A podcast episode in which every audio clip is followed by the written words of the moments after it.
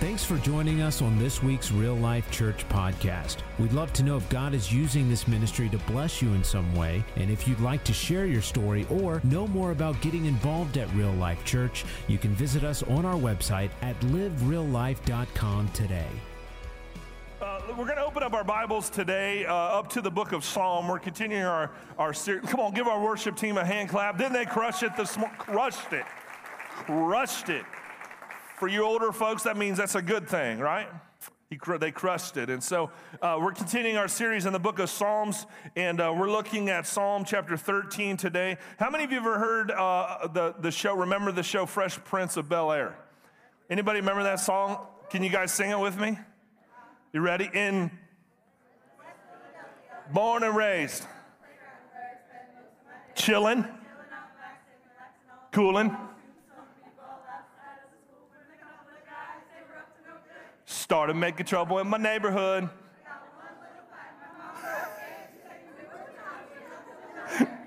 That's funny. This side dropped out. All the young people are on it. This side dropped out. Amen. Come on. Give yourselves a big hand clap for that. I was, uh, I love Fresh Prince of Bel Air. I was watching uh, um, one of the episodes, and it was when Will was dating this girl, and he met the dad. And so the dad decided to kind of test Will out and take him up into an airplane. He was a pilot and he took him up into the airplane and he got him way up, uh, you know, 40,000 uh, uh, feet off the ground and started to have a conversation with Will about how the relationship was going with his daughter. Come on, dads, ain't that a good thing? And so they're up there and he's conversating. He's like, What have you done? and all this stuff. And Will said the wrong answer. Well, the, the dad as a pilot, Will was freaking out. So the dad as a pilot took the, took the airplane, turned that airplane, flipped it upside down. You can hear, Woo! comes back around, ask another question about what he'd been doing, and answered the wrong thing. And so dad does a nosedive, straight, and then he flips the plane, and you can hear him. He's screaming. Finally, he does another one of those, and the engine goes out in the plane. And, and Will, the, the, the dad's like, oh no, we're in trouble. The engine went out. And Will's like, oh, yeah, man, that's real funny. Yeah, the engine went out. So Will starts to look out this window and starts to try to be funny with the dad while dad jumps out this side of the plane. and there's Will. He kind of looks and he's looking around, and all of a sudden the plane starts to nose down. And all of a sudden you hear Will, the plane is going to the earth at extreme rate of speed. And all of a sudden you hear Will just yelling, hey! In that moment. Psalm 13 is this moment. This is David. David's in this moment. How many know life is unpredictable? Will was in this plane and it was unpredictable, and he got to the point to where the one that could actually drive the plane had decided to jump. And there was Will all by himself in this moment trying to figure out how he was going to live. What I love about this, this thing is when you think about this as life, like it's funny until the word help is needed. It's funny until the engine turns off and help is needed. And you feel helpless in that moment. Will felt helpless in that moment. David was sort of the same way in Psalm chapter 13. David kind of lived, and life is unpredictable. You know, it's, you know, we can go in and out and we can do the loops and the tricks and the plane, but when things begin to mess up and the engine fails, we have to call for help. And this was David. David lived a life in Psalm chapter 13. And I got to be honest with you. How many of you have ever read the Psalms? Like, I was reading Psalm 13 and I thought, I, I started getting depressed reading Psalm 13. I wanted to shut my Bible and throw it across the desk. Because David's in this place where this is really, uh, Psalm 1 is a song of the heart the, Psalm 13 is going to be more of an emotional psalm of David struggling in his life. And we all go through struggles. We all go through the ups, downs, and, and the flips of life, and the engine feels like it's off. And a lot of times what happens is, is we tend to, when these things begin to happen, is we, uh, we tend to question God. We tend to question God. God, why did you allow this bad thing to happen? God, why aren't you helping me? Have you ever prayed a prayer? Because this really is what Psalm 13 is it's a prayer of desperation. Have you ever prayed a prayer so many times where you're wondering, God, are you ever going to intervene on my behalf? Are you ever going to show up? What did I do to deserve this in my life? We start to question God in the moments where we need God the most. You know, we question things. We say, How long is this going to go on? And finally, we just get to the point where we're just asking Him to help us. And this was David in Psalm 13. You know, when we come to God in desperation prayer, when we come to God in desperation and in prayer, you are going to find Him eager to listen to you. You're going to find him eager to forgive you. You're going to find him eager to heal you. You're going to find him eager to transform you. You're going to, you're going to find him eager to step in. You're going to find him eager to help. But there's this process of desperation that we all go through. We all experience life in different ways.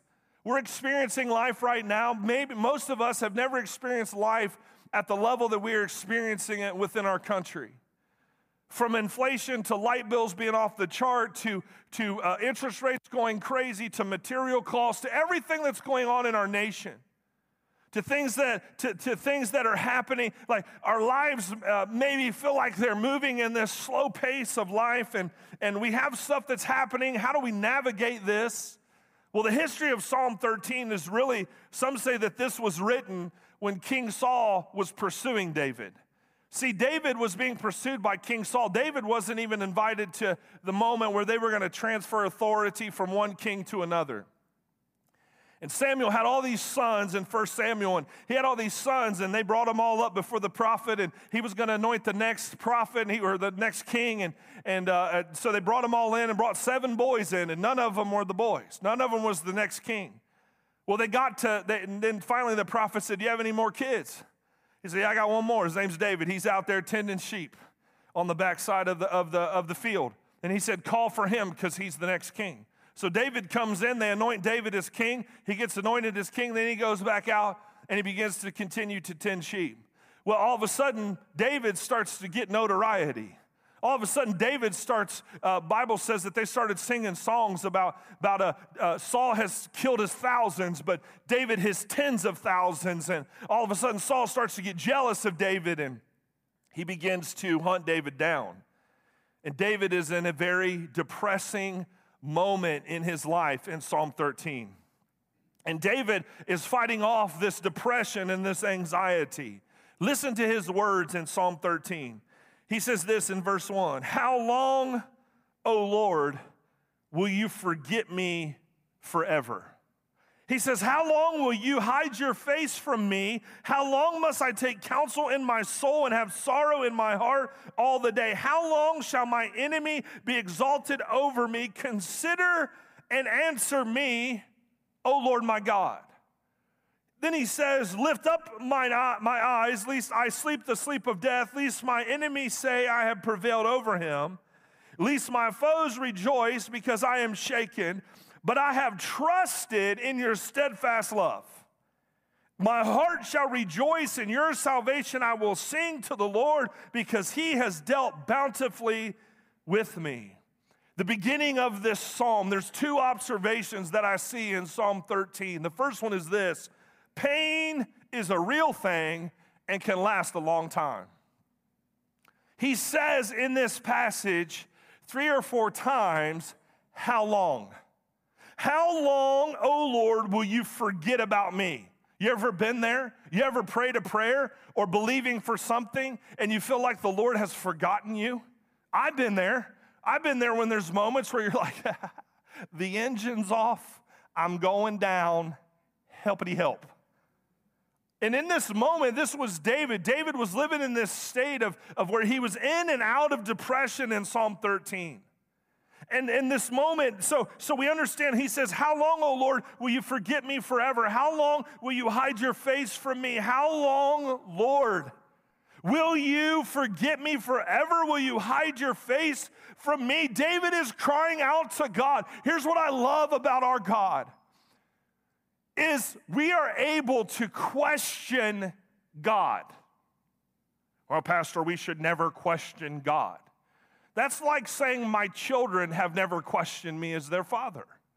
And when they question me as their father, I don't beat them over the head and be like, How dare you ask that question? That's the dumbest question I've ever heard of. Why are you going to ask me that question? No, that's not what we do. And that's not what God does with you. You say, Pastor, it's okay to question? Absolutely. God can handle all of our questions. God can handle the how longs or how long am I going to be in this? Is this going to be forever that I feel this way? When will this break in my life? And this is what we have to understand in Psalm 13 is that David is crying out to God and he feels as if God is playing this eternal game of hide and seek with him. You guys ever like playing hide and seek?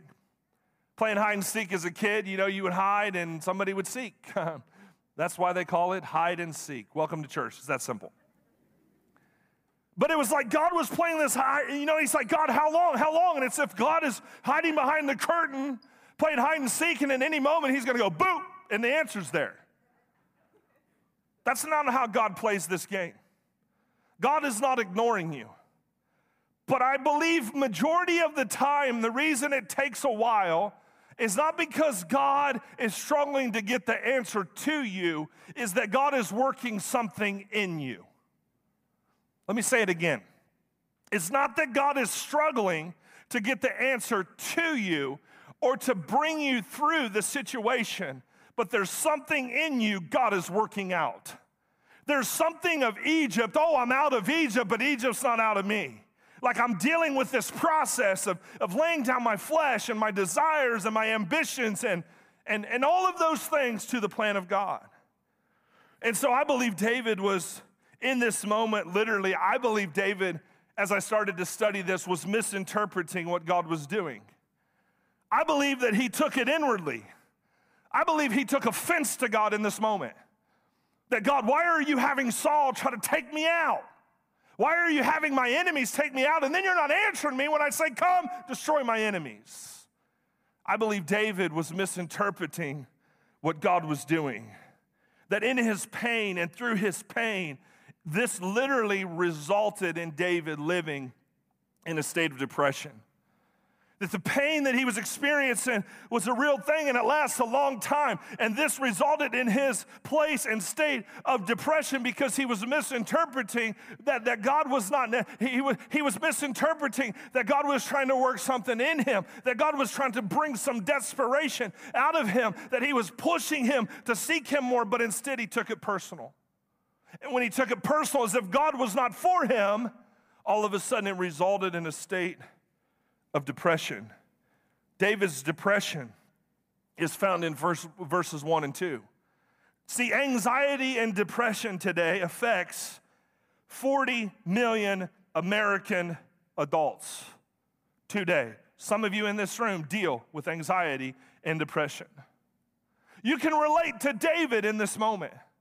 Maybe you're watching online today and you fight anxiety and depression in your life, that you can relate to David in this moment. That we all deal with these certain things, but listen, here's what's, here's what's that nearly one in 10 teenagers struggle with it. Nearly one in 10 teenagers deal and struggle with depression and anxiety. Those numbers have risen since quarantine. They're off the chart percentage wise. And you think, oh, well, everybody I see has a smile on. They're smiling on the outside, but they're broken on the inside. There are people, that means if there's 40 million Americans, that means you're working with somebody at your work that fights depression and anxiety.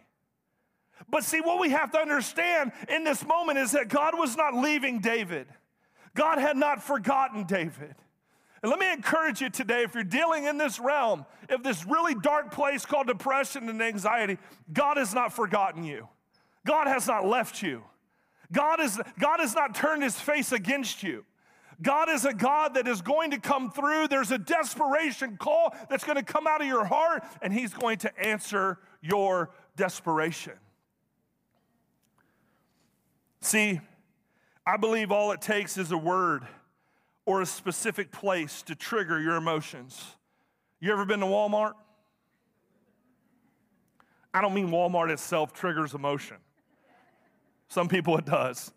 But if you're going through Walmart and all of a sudden a certain song comes on, or certain music you listen to, you're driving down the highway and all of a sudden that song comes on, and you're like, man, I'm saved, sanctified, Holy Ghost filled, blood washed, but that song comes on, you can remember where you were and what you were doing.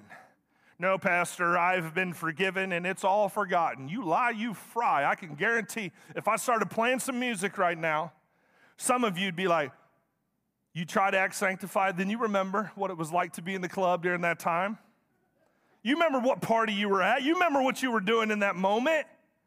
Because all it takes is one little thing to all of a sudden a word or a song or a specific place to trigger emotions, and you find yourself in a place that you thought you had forgot, that you had moved on from, and this is what this psalm is talking of.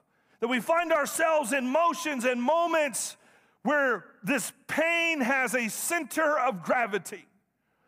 What is it? How, how many of you have ever been up in the middle of the night to go to the bathroom and you stubbed your pinky toe on the side of the bed?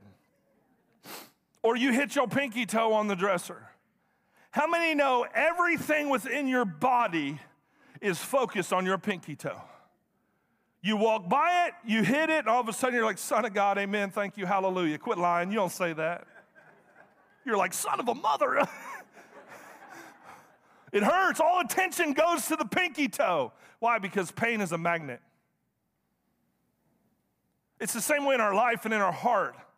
Psalm 13 is trying to describe to you and tell you that when you live with pain for a very long time, your attention is on the thing that hurts.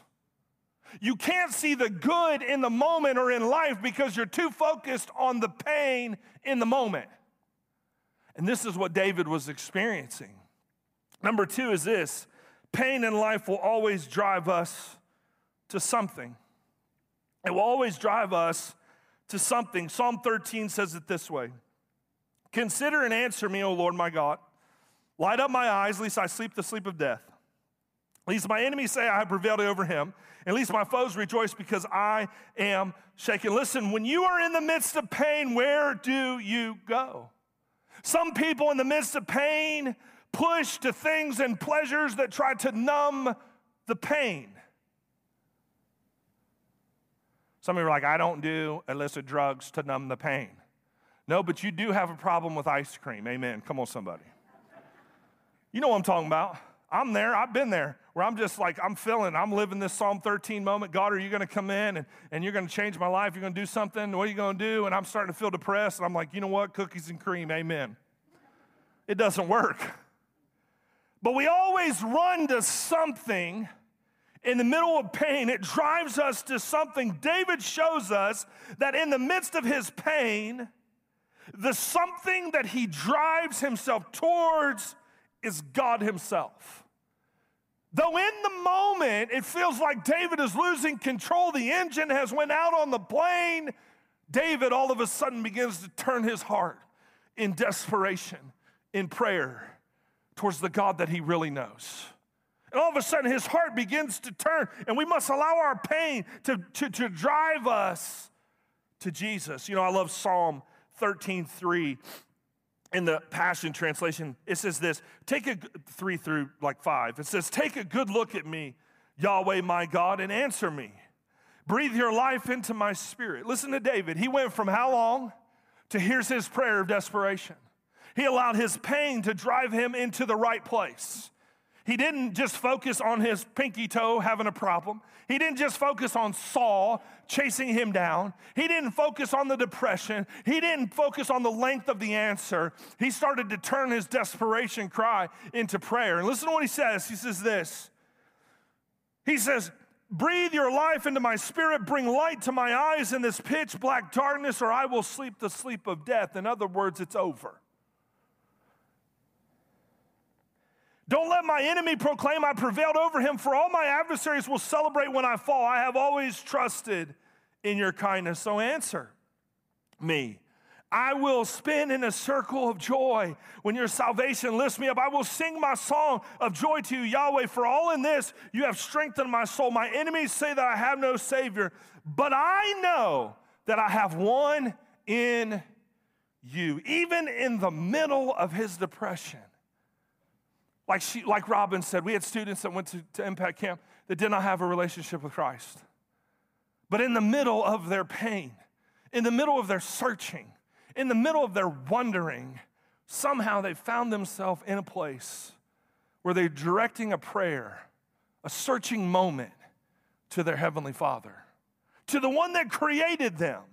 And this is what David was doing in this moment. He was he is pleading with God on all things. He is pleading with God. I don't see his prayer as disrespectful. I see his prayer as a prayer of desperation. God can handle our honesty, folks. God can handle our transparent moments. He created the heavens and the earth. You can be open and honest with Him. He created the heavens and the earth. He can handle your little life. He's, he flung the stars into the sky. It says the waters of the world is in the palm of his hand. Have you ever tried to look across the ocean how far that goes? Listen to me. It says the Bible says that the waters of the world are in his hands. In other words, he can take care of you. He can, he can heal you. He can transform you. He can bring you into your place of destiny that he has for your life. He's that big. He's that good. See, and this is what God begin. God can handle our honesty. Listen, Jesus was straight up with God, his father in the garden. He wasn't piddle paddling around and being disrespectful. He was like, hey, here's the deal. I know it's coming. Any way to get out of it. That's what it, this the kind of the message Bible version. He's like, can I just get out of this? Like, do I have to walk through this pain that's about to happen? Do I have to experience the cross and the beating that I experienced?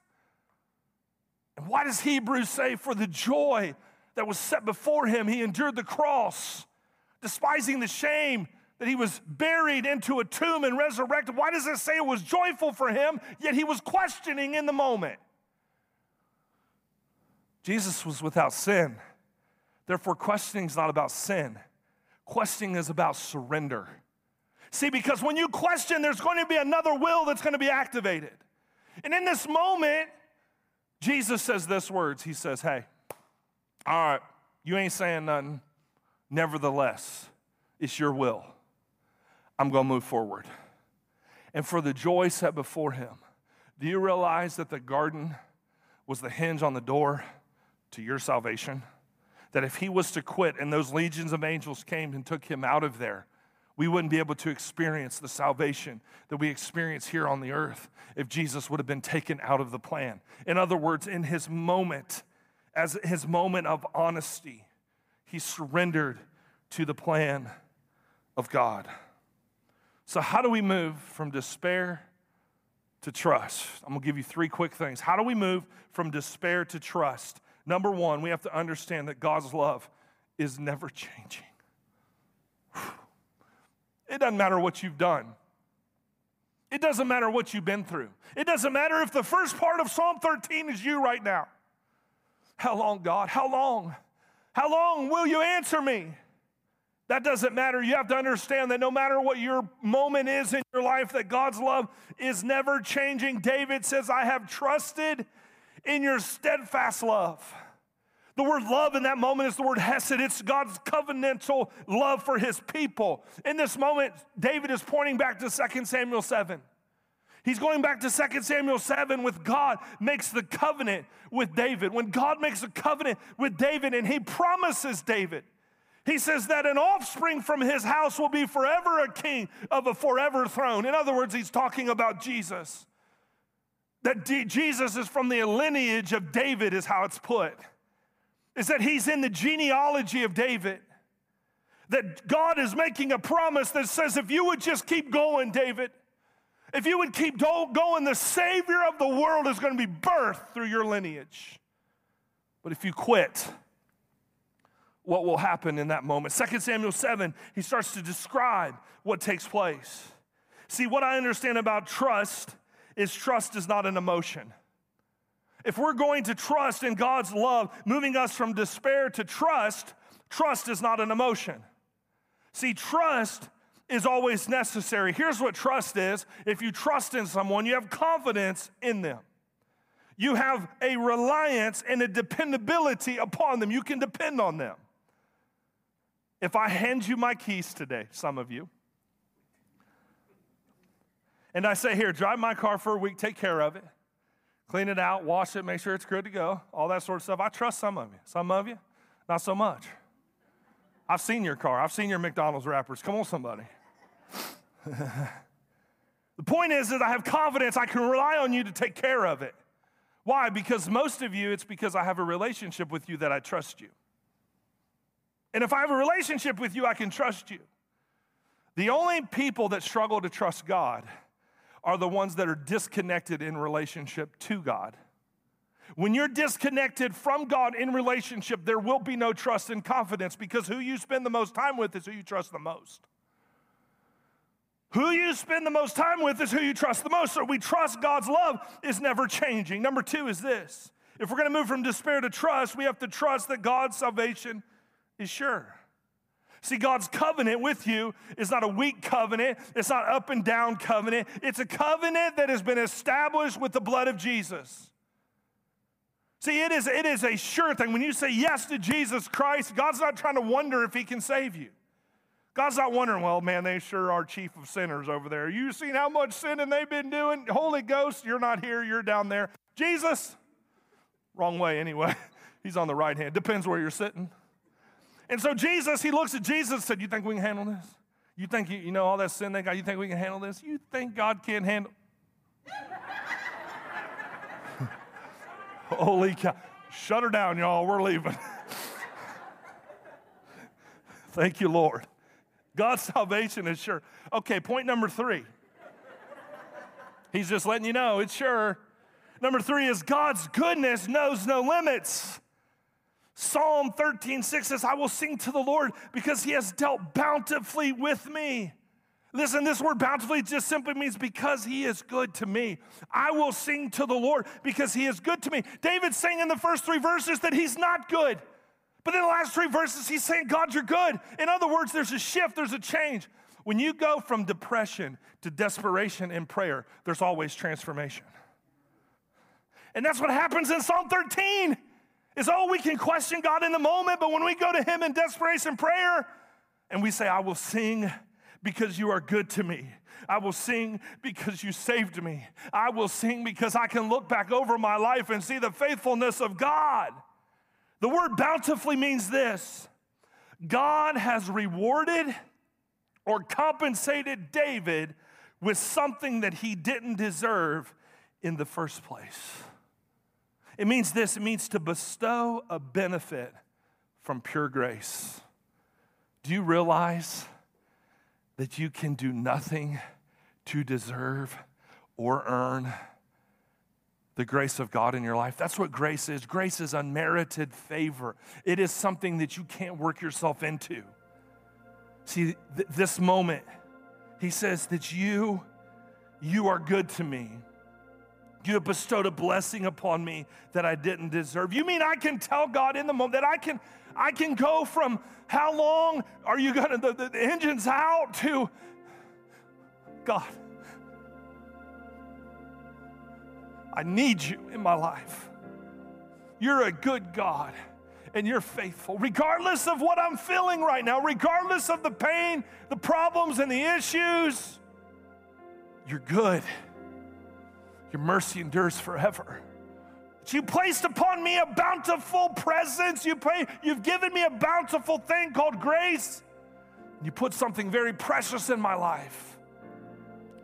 You mean I can go that quick to that moment? Absolutely. David is the testimony of that. Dr. Martin Luther King Jr., and I'll close with this. In his speech in Montgomery, Alabama in 1965, when asked the question, How long? How long about what? It was in the face of racial injustice. Listen to what he says. He says, How long? Not long, because no lie can live forever. How long? Not long, because you will still reap what you sow. This is Dr. Martin Luther. He don't, he don't hold no, he don't hold nothing back. Then he says, How long? Not long, because the arm of the moral universe is long, but it bends towards justice. He says, he says, How long? Not long, because mine eyes have seen the glory of the Lord, trampling out the vintage where the grapes of wrath are stored. He has loosed the fateful lightning of his terrible swift sword. His truth is marching on. Dr. Martin Luther King was asked, How long? His truth is still marching on in the life of his church today. I don't care what society says, and I don't care about church haters. Here's what I know is that Jesus gave his life for the church. It's his bride. And when you mess with the bride of Christ, you mess with Jesus himself. Mess with Jennifer, my wife, and see what happens to you. I'm not kidding. Like, I've only been saved so long 1994. I think somebody had to tell me. 20 something years. But I ain't too far removed from the back of the woodshed that I wouldn't take you out there if you mess with my wife. I love her. I'll lay my life down for her, no matter what it is. And when you mess with the church, you're messing with Jesus himself. When you mess with the church, the one that he bled and died for, that, that he wants to come back for, for without spot or wrinkle, hey, we got a lot of wrinkles, but God's working out the wrinkles in his church. God's working some things out in his church, like he did here in Psalm 13 with David. His truth is still marching on in his church. And here's the question, and as, as you ask the question in your own life, I'll take Martin, uh, Dr. Martin Luther King Jr.'s speech and I'll switch it. Not long, not long at all, because the same God who started a work in you has promised he will finish it. Hear me, church. Not long, not long at all, because I consider these present sufferings not even worth comparing to the weight of glory that will be revealed in us. Not long, church. Not long at all, because justice will roll down like the waters and righteousness like an ever flowing stream. How long, church? Not long at all, church, because even though we run from Him, He runs after us with a never stopping, never giving up, unbreaking, always and forever love. How long, church? Not long at all. Because even though I see death reign on this earth today, even though the violence is at the highest level it's ever been, I know that my Redeemer lives and we will and He will stand up on this earth forever. How long? How long, church? Look to Christ and you have your answer. Look to Him suffering on the cross for you. Look to Him going into the grave for you. Look to Him trampling on the serpent's head for you. Look to Him rising from the dead for you. And you will hear the answer to your question how long? God will say, Not long at all. Today, each and every one of us have Psalm 13 moments and David says this He's determined to believe in his life, even in the midst of his mess, that he's continuing to believe that God's love is never changing. His salvation is sure, and his goodness knows no limits. Let's close our eyes and bow our heads this morning. As you reflect on your moment today, as you reflect on your life, maybe you're going through a Psalm 13 moment. Maybe you're experiencing Psalm 13 and you need God today. You need, you're at that place where you've questioned and now you're at the desperation moment where it's time to give it to Him. And how long will it be till the answer? Not long at all. Some of you have been believing God for things for 20 something years. Can I encourage you today? Keep going because it's not long. It's not too far off till the answer comes. But in the meantime, do what David did turn that desperation upward and tell him how good he is. Stay in that place where your focus is upon him and not upon the things of this earth. If in this room today you say, Pastor, I need to make a decision to say yes to Christ, maybe you've walked away from God, you need to come home. It's really simple. We're going to pray a prayer, and when we do, I believe God's going to save you right there in the moment because his salvation is sure. It's not something he's going to try to do, it's something he's going to do in the moment all of us across this room, as we sit here and examine our lives, let's pray this prayer together. Say this with me. Say, Heavenly Father, thank you for sending your son Jesus to die on the cross for me, to raise from the dead for me. I ask you to come into my heart, make me a new creature. Old things pass away, and all things become new. I believe and I trust in you.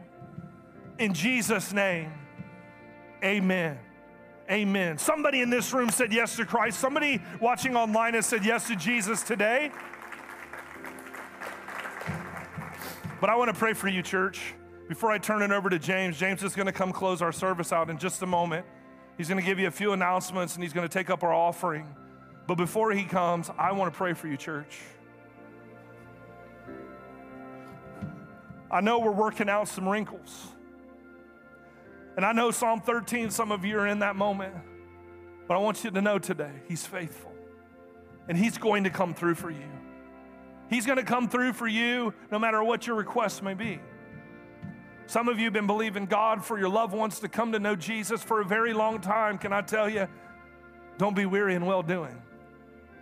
Because in due season, you're going you're going to reap. Let's allow God to work out the wrinkles in us. And if you're going through a Psalm 13 moment, we're just going to pray. I'm not going to ask you to raise your hand. This is a private moment for you. Just close your eyes right where you're at. Father, in the name of Jesus, I pray for all those that are going through a Psalm 13 moment. Thank you, Father, by the power of the Holy Spirit that as we read your word that you give us plans and purposes that god in the middle of our desperation we can turn our praise towards you. Thank you lord for, for you bring about a revelation of, of the things that you're working out in us because you want to do something through us. And lord we pray just as just as we read how long? Not too long because you're working something out in us. You will perform the purpose and calling that you've done and created us for. So father i pray for each person in this room that may be fighting depression and anxiety in this moment in this world. There's been pain that's been lingering for a very long time today. I pray, lift up your heads and see the King of glory. Lift up your heads and see the mighty one of Israel. Raise up your head and get your, get your attention off of the pain and put your attention on the promise. And when you put your attention on the promise, the promise will be fulfilled in your life because the one that made you the promise will not lie to you. He will not leave you, nor will he forsake you. Take your pain, take your uh, vision, take your perspective off the pain and put it on the promise and watch the promise be fulfilled in your life. And so I declare declare that and decree it over every person in this room. And I say from this day forward that you'll no longer walk in depression and anxiety, but the presence of the Holy Spirit will come fill your heart, fill your life, and fill your purpose. In Jesus' name, amen. Praise the Lord. Come on, give the Lord a big hand clap today, everybody. Thanks again for listening to our podcast. Be sure to connect with us on social media, the RLC app, and online at livereallife.com.